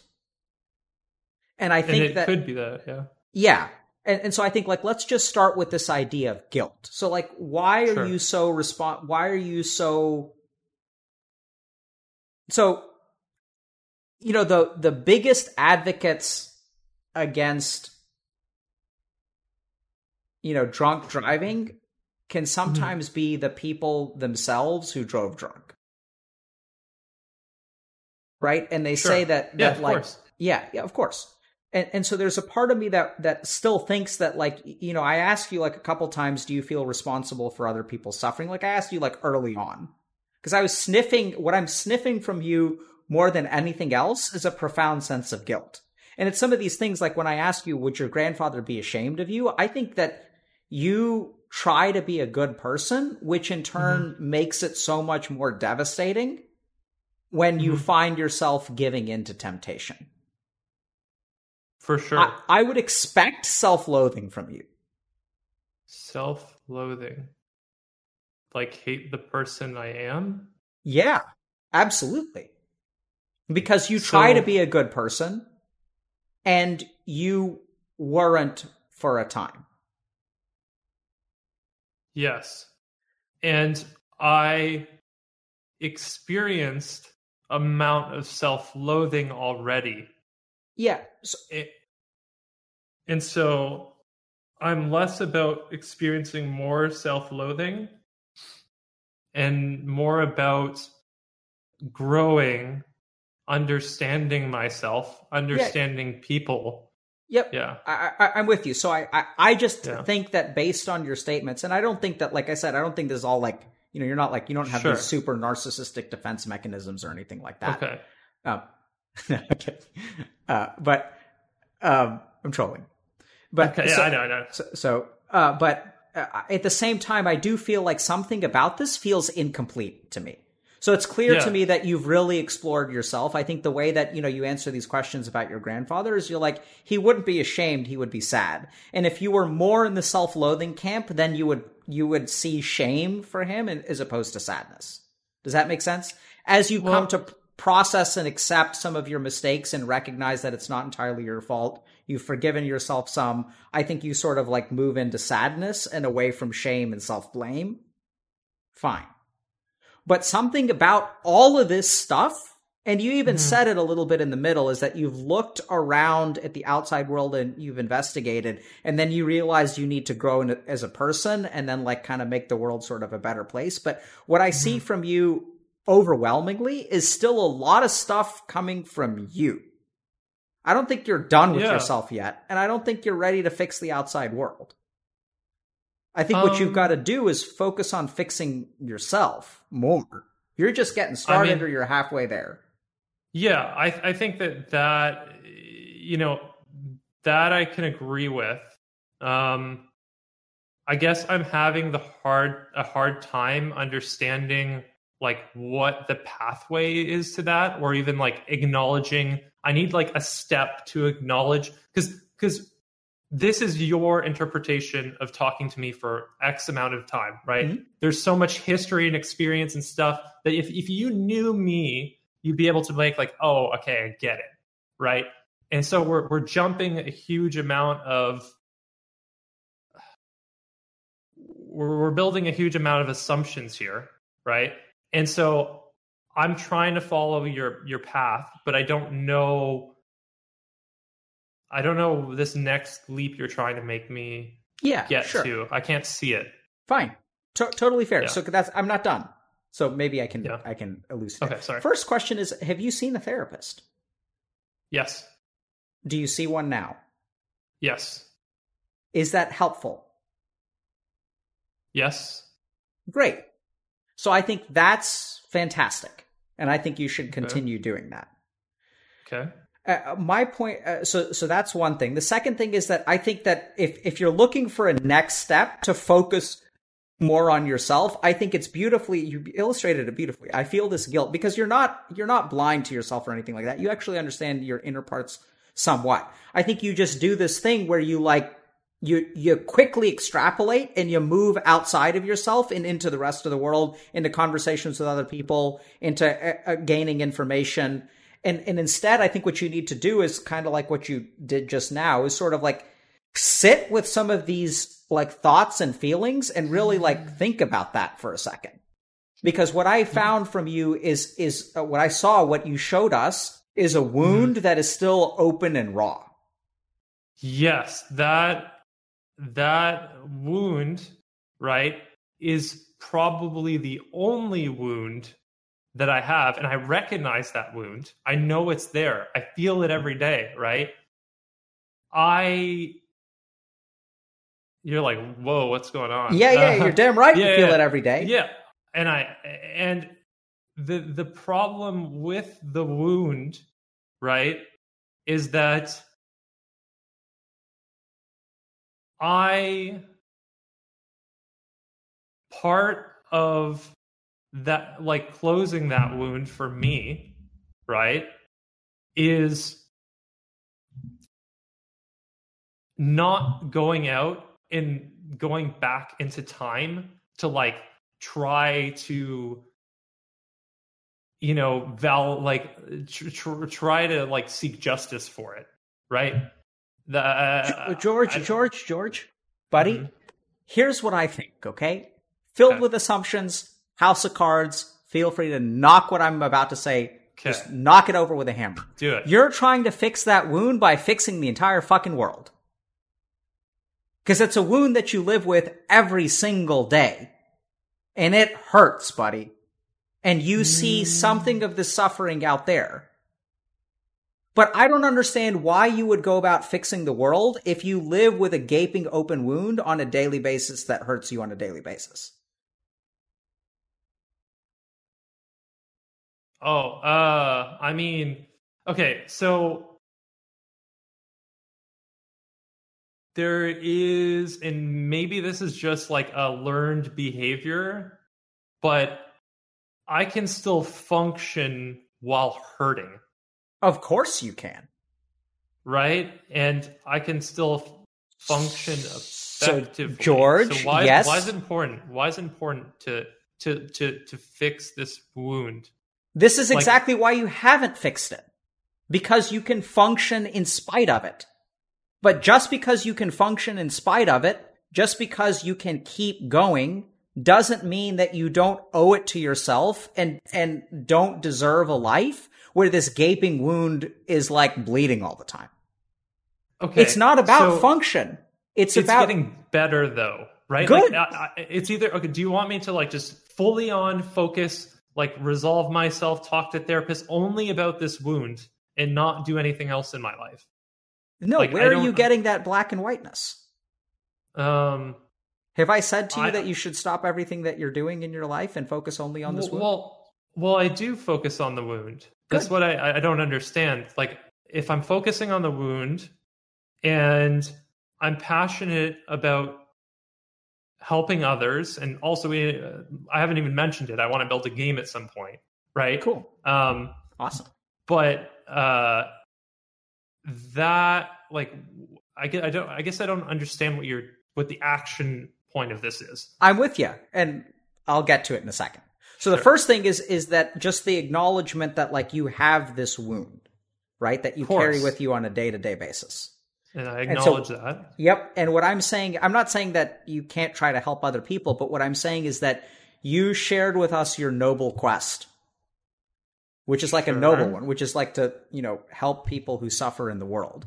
But I think that that comes ultimately from you, right? Like it, it it's like, and I think that you should focus on helping yourself, which I know you do because we've asked you, right? So this, once again, I'm not saying you're not doing it. I think you're doing it like halfway. You're seeing a therapist, and that's like the bread and butter right answer. I think practically what that means is I, I have a direction for exploration for you. Okay. I've got an answer. Yeah. So you say Sure. closing that wound means seeking justice. Mm, That's no. those. What, what did you say? I thought you said something like that. uh or, or, or okay i think like justice is a part of it i also think like just learning to like love other people and forgive other people like that's part of it too right um Do you hate?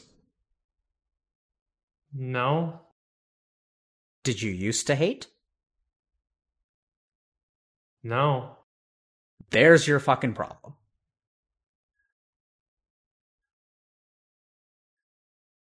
hate why would i want to hate someone Because they hurt you, bro. Because they stabbed you in the back. And if you're telling me that you've never experienced hate after all of these things, that's the emotion you're missing.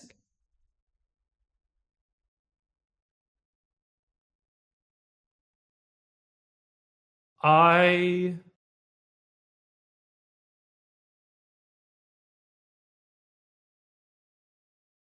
missing hate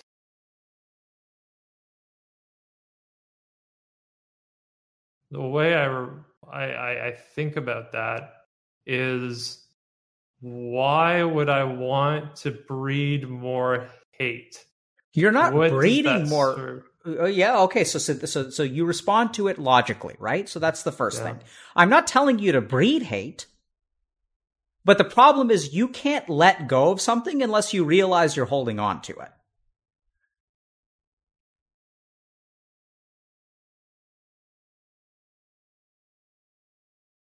I'm not telling you to go out and be mean to people. What I'm telling you is, is Yeah. nothing about the outside world. I don't think it's good to act on hate. But I Mhm. think it's good to recognize that it's there and to Yeah. learn to let go. But what I'm hearing is that you've forgiven people, Yes. which because you're trying to be a good person. And in doing so, you take a small corner of yourself and you shove it to the side. This is what I'm telling you, man. You're like you're like a 50% there. But there's this whole other 50%. And it boggles my mind. I don't know I don't know what the fuck happened with CLG, but it sounds traumatic and terrible. And generally speaking, when things like that happen to people, we experience a whole range of emotions Sure. pain, suffering, guilt, hatred, and anger are in there, bro. Yeah, I I definitely think I was angry, but I don't. I try not to hate people. Uh, Yeah. So, I, I I I would say like if I were to really speak like how I'm feeling right now, yeah. I feel very misunderstood, Yep. and I don't know why that is. Yeah. So Um, there are a couple. Let's great. I'm so happy you shared that. So here are the reasons that I think you feel misunderstood. I think Okay. I'm tossing something out to you which does not fit. That's why you feel misunderstood. Right? What I'm saying and your understanding of things are clashing. Of course you feel misunderstood. I think it's a completely normal way to feel. So here's the next step. Okay. I'm glad I mean I think it's normal and I don't mean to invalidate you, but what I'm saying is that that I think that there's a blind spot in your vision. I And would sit- not be. I would not like say that there isn't. right? So then let me ask you something. Yeah. When you point out a blind blind spot spot, sure. When you point out a blind spot in someone's vision, how would they feel? um, first, they would get defensive usually. Okay. Uh, and then they would have a hard time comprehending it, Misunderstood? misunderstood. And then they would try to get to the point that they understand it by asking more questions. Or they would try to explain themselves further so that they remove the blind spot. Or sorry, it reinforce the blind spot, right? Either you're going to try to understand my perspective or you're going to convince me of your perspective. Either okay. one. Fair. Okay. You're going to try to get to it, it's just an issue of whether I'm getting on your page or you're getting on my page. Got it. But I Uh, think w- I think my goal in this conversation is to not is to to a certain degree walk with where you've gone, but I would like to help you too. We have the same quest. We're on the same quest. Okay. And so what I'm trying to do for you, George, in this hour and a half, which as you mentioned is full of assumptions, how much can I really know? How many details can I get? You're working Yep. with a therapist and all that kind of good stuff. Is to point out to you the possibility that like maybe there's hatred some, buried somewhere deeply, deeply in your heart. And to consider for a moment that you're someone who from a very young age learned how to b- bury things underneath rationalization and have things sort of manifest in like related but not directly related ways. Hate, hate, hate. Because, like, what did they do to you, man? And how is that fair? It blows my mind that you're not angry and hateful towards everything in the universe. And I get that you've done some amount of work on that. it's, it's not like those people are bad people either, right? It's not. It's not like that. Uh, you know, it, it's not as black and white as they're terrible people. oh, I, com- Um, I completely believe that that is true. And usually when our feelings are very active, they don't think that. could you repeat that one more time? Yeah, so like I agree that like no one is all bad and no one is all good. But that's a rational thought. That's not how feelings operate. Like when feelings are active, everything is like, man, that guy is just there's no redeeming quality for this Karen. Uh, okay, I see what I'm doing now. I, I see. I see what I'm doing. I, What do I, I, I'm basically justifying their behavior because I don't want to confront the issue. That's a good way I- to put it. That's what I'm right doing. because because because if you confront it then what happens unless if you make them if you have an understanding buddha like perspective towards all people in the human being in the world and they hurt you what does that allow you to do Uh, s sorry, sorry. I was just thinking about that. But it allows me to heal. I assume. I, I'm not. no no no I- it allows I you to not get yeah sorry sorry so like like if if i'm like so so if i sort of am like a tranquil peaceful buddha Okay. and i can see the duality of all people and i can be ever forgiving Sure. and someone hurts me, what does that let me do? Someone hurts me. What is that like? It's like kind of a weird question, but basically what it lets me do is not get hurt. Uh, I see. Right? Because like oh, like they stabbed me in they stabbed me in the back, but like that's just the nature. It's just the nature of the beast. It's not me. It's just the nature of the beast. Therefore like there's nothing like fundamentally like wrong with me. It can't be that there's any fundamentally wrong with me because it's just the nature of all things. I'm just like a leaf in the the river of time, Yeah, yeah. I, I get. I get the analogy you're trying to make. right? And, and um. and like this is the really wild thing, which is that like I, I wonder if that's the same exact thing that you did with your dad.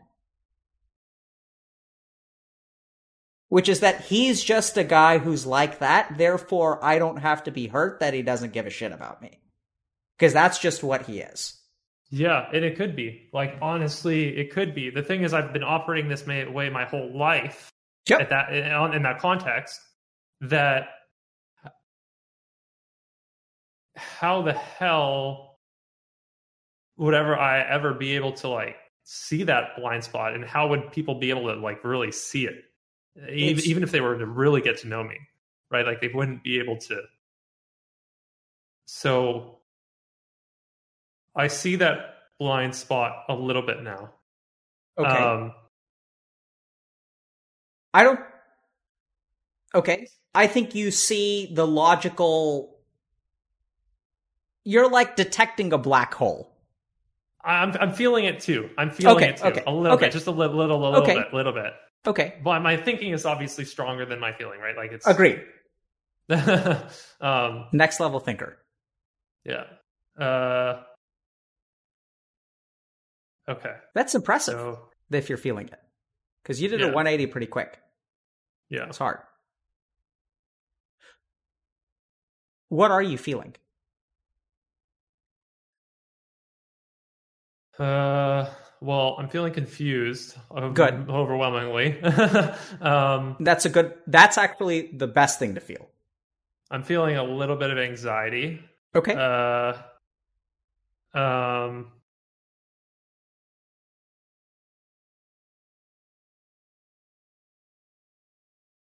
there's a little bit of sense of relief that okay. uh, that I'm kind of like understanding it. Um,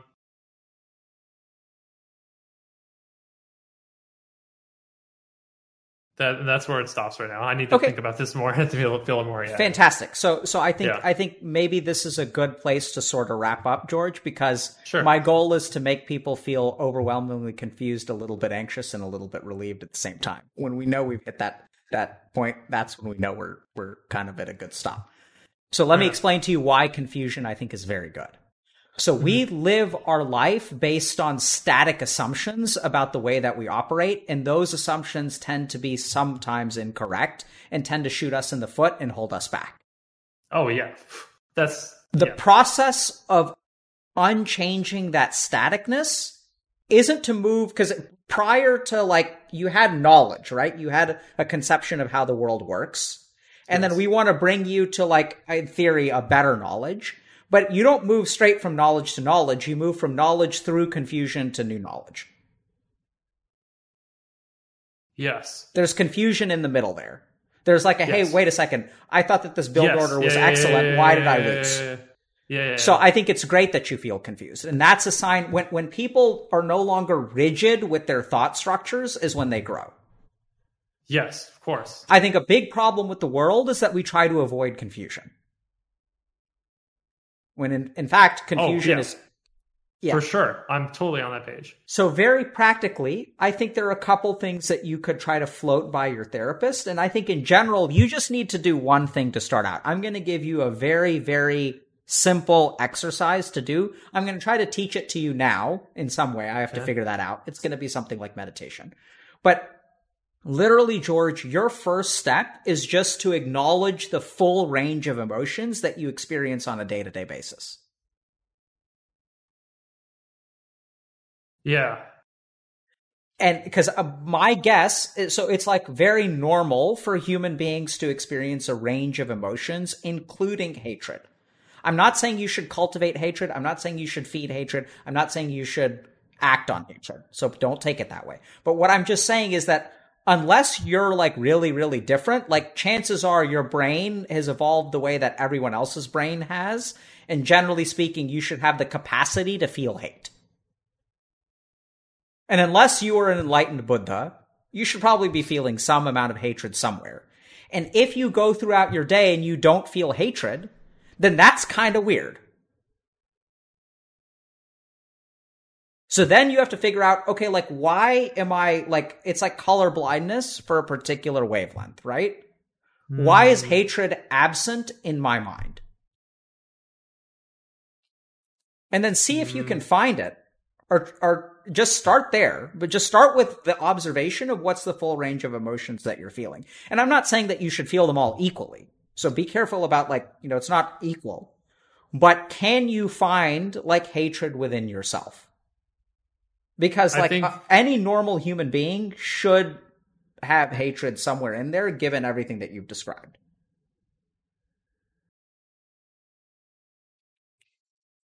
Hmm. Do you feel like hatred is something that a lot of people hide? Yes. Or I think that the ones very common emotion that people hide? Yes. So I think the people who show hatred don't recognize that what they're feeling is hatred. And I think the people that feel hatred don't show it.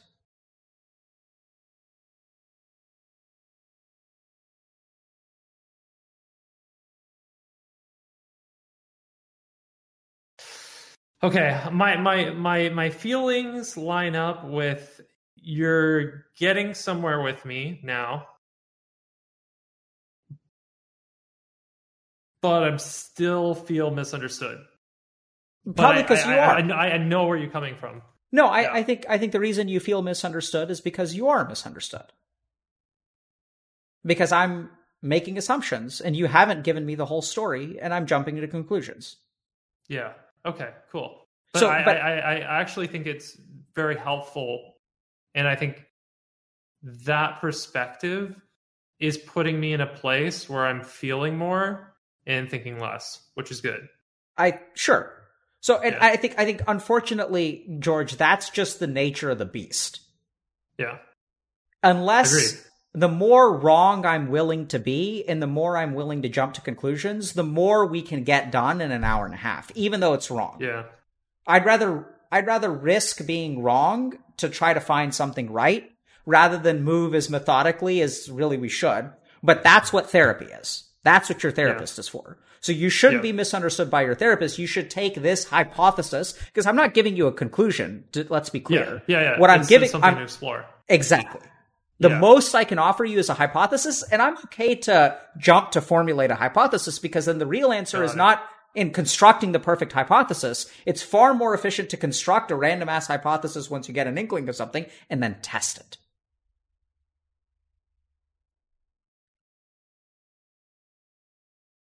Hmm. Got it. Okay. This this all this all makes sense. I guess in in all of this, one of the things that I find interesting, and and I I don't know why, but you don't seem to resonate with the idea, or at least you don't feel, I guess, as much passion towards the idea that um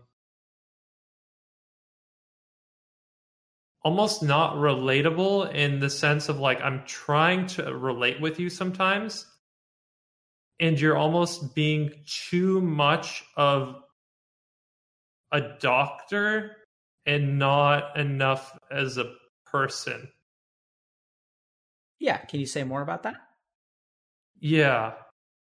So I tried, I think, to open up to relate to you in a way that like we could find some common ground um and relate to experiences. And i think we had like a step at the start. But somewhere along the lines i was trying to relate to you as a person and you were speaking to me too much of as a patient. Um and that just feels weird um it just yeah i don't know how to i don't know how else to say it Well, thanks for sharing that with me. I'm not surprised you feel that way.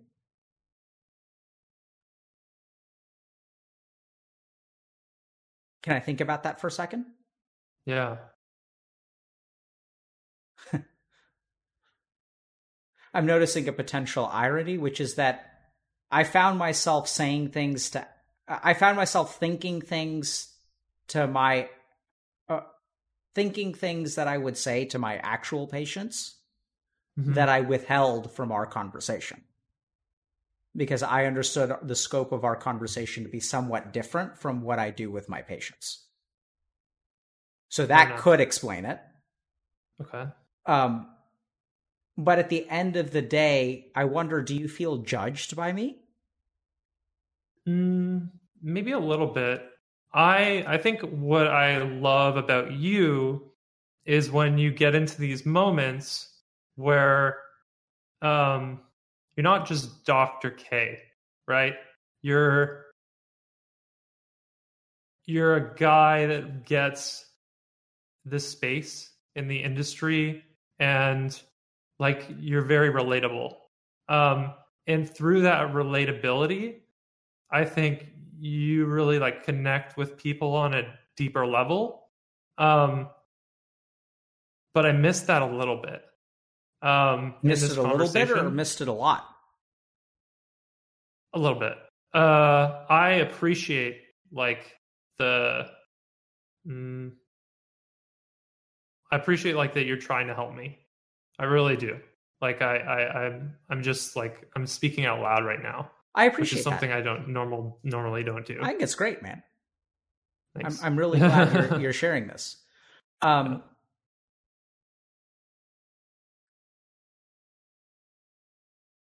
okay, I'm going to ask you a question. Sure. I want you to really, really think about it mm-hmm. before you answer. Okay. Watch your first answer and then really think okay. about it. Should. I apologize? No. You, did you really think about it? Oh, you, sorry. You said watch my first answer. Okay. Should Just, you apologize? Should you apologize? No.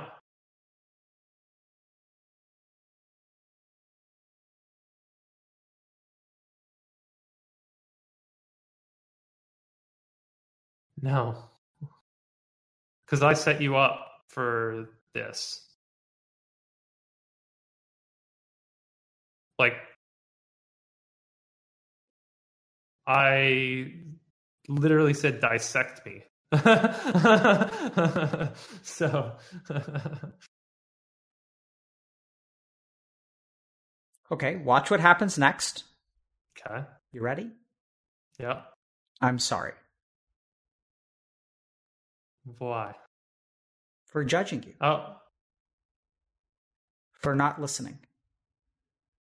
For not relating.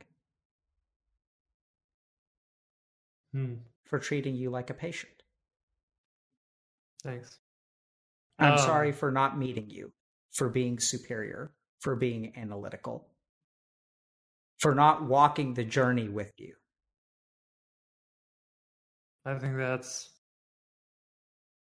I think that's what is special about what you do. Um, when you can do that, I think that's powerful. Um, but yeah, thank you for that apology. I think I I either way I wouldn't have hard feelings. But that means a lot to me. All right, George, I'm sorry. Okay. Uh, so, first of all, I just couldn't hold myself because you said I wouldn't have hard feelings, and it's like, buddy, when I apologize, I know, I know. I you know, see, know, you see. I'm sorry. I'm no, sorry. no, no. It's it's ah! what you see it though. Let's look yeah, at it yeah, and yeah. laugh at the absurdity of it. Yeah, yeah, I know. I didn't I need to apologize. How did you feel when I did? It was nice. Why? It was like we connected as human beings. But like, I needed to, right? Yeah. Yeah. Absolutely. It's crazy. It's, crazy. Yeah, it's it's crazy. But you This is the when Okay, go ahead. When you said no, you don't need to. You became a Buddha, an artificial Buddha, and you protected yourself from the pain. Yeah. Cuz I did you a wrong, man. And then you wouldn't have hated me either way. Which is what I'm saying the fucking problem is. And if if the if the apology creates if an unnecessary apology creates that kind of emotional response, maybe the apology is necessary. Maybe those people should have asked for your forgiveness. Maybe when other people wrong right. you, You're you should fucking hold them responsible You're for it. right. Uh, okay, you're fucking right, dude. Oh my god, I see it now. ah, that's so painful. And I do it, and I've seen it every now and then, right? I do it, I rationalize it, I I accept it, I just, you know, like roll with the punches, bro. Like, but I don't take care of myself. Yep. And then well that is going to cause a massive problem later because I'm going to just have that blind spot. And I, I, I haven't even begin to feel or think about what that evolves into, but I'm sure it's not good. yeah. So cool. I'll say one last thing, George, and I think you're pretty yeah. you're a practiced hand at this. Have faith in yourself. I think you can do it, man. Thanks. I, I, I think you've been working really, really hard to grow as a person, and that work is not in vain. And and it may feel like this is an unclimbable mountain because you haven't chosen to climb it yet. But don't confuse yourself. You're good at climbing mountains. This one is actually no different.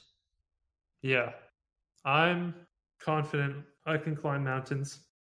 Um so but it does help and it does mean a lot that you or anyone for that matter, you know, pushes you up that mountain, right? With support, you know? Yeah, sure. Cheers you on. That's that's what we're here for, man. And and that's cool. what you're doing for other people too. Yeah. Maybe so, not perfectly, but I'm trying which, my best. Yeah, which is all that you can do, and no one else can do it perfect either. Right? So George, mm-hmm. what I really respect about you is that you give what you can. And it's not your fault that you you didn't see the blind spot. That's the whole fucking that's what's a blind spot. And now yeah. maybe maybe it's there, maybe is it isn't. Let's be clear, right? So maybe the hypothesis seems more likely now, but it doesn't necessarily. So test it. I trust you. I trust your intellect. I trust your reason. Okay, sweet. Okay, and work through it with your therapist. So generally yeah. speaking, I teach meditation, but I think I, I hope this makes sense. I think the I'm sorry exercise counts in my mind. Mm-hmm. Does that make sense? Yeah. Okay. I mean, I've I've watched a lot of different like segments of yours, so you don't need to go through that process. Yeah. So I, I think I think you we actually did it then. That I think is literally equivalent to meditation because you okay. saw what happened in yourself. You were looking inside yourself. You were paying attention. It wasn't an intellectual exercise. Yeah. You noticed it and then you understood afterward. Mm-hmm. Um, but overall, George, I I mean, I think you're just this has been amazing, man. I think you're an amazing guy, and I I really cool. I, I think, think you can do this. You can do this, man. And Thanks. you deserve you deserve that. to do it for yourself. Rest of the world, you'll fix them later. That'll happen. Yeah. You're right. Cool. Good luck, man. I appreciate this conversation. Thank you, dude. Yeah, take care. Um, take care. Bye. Bye.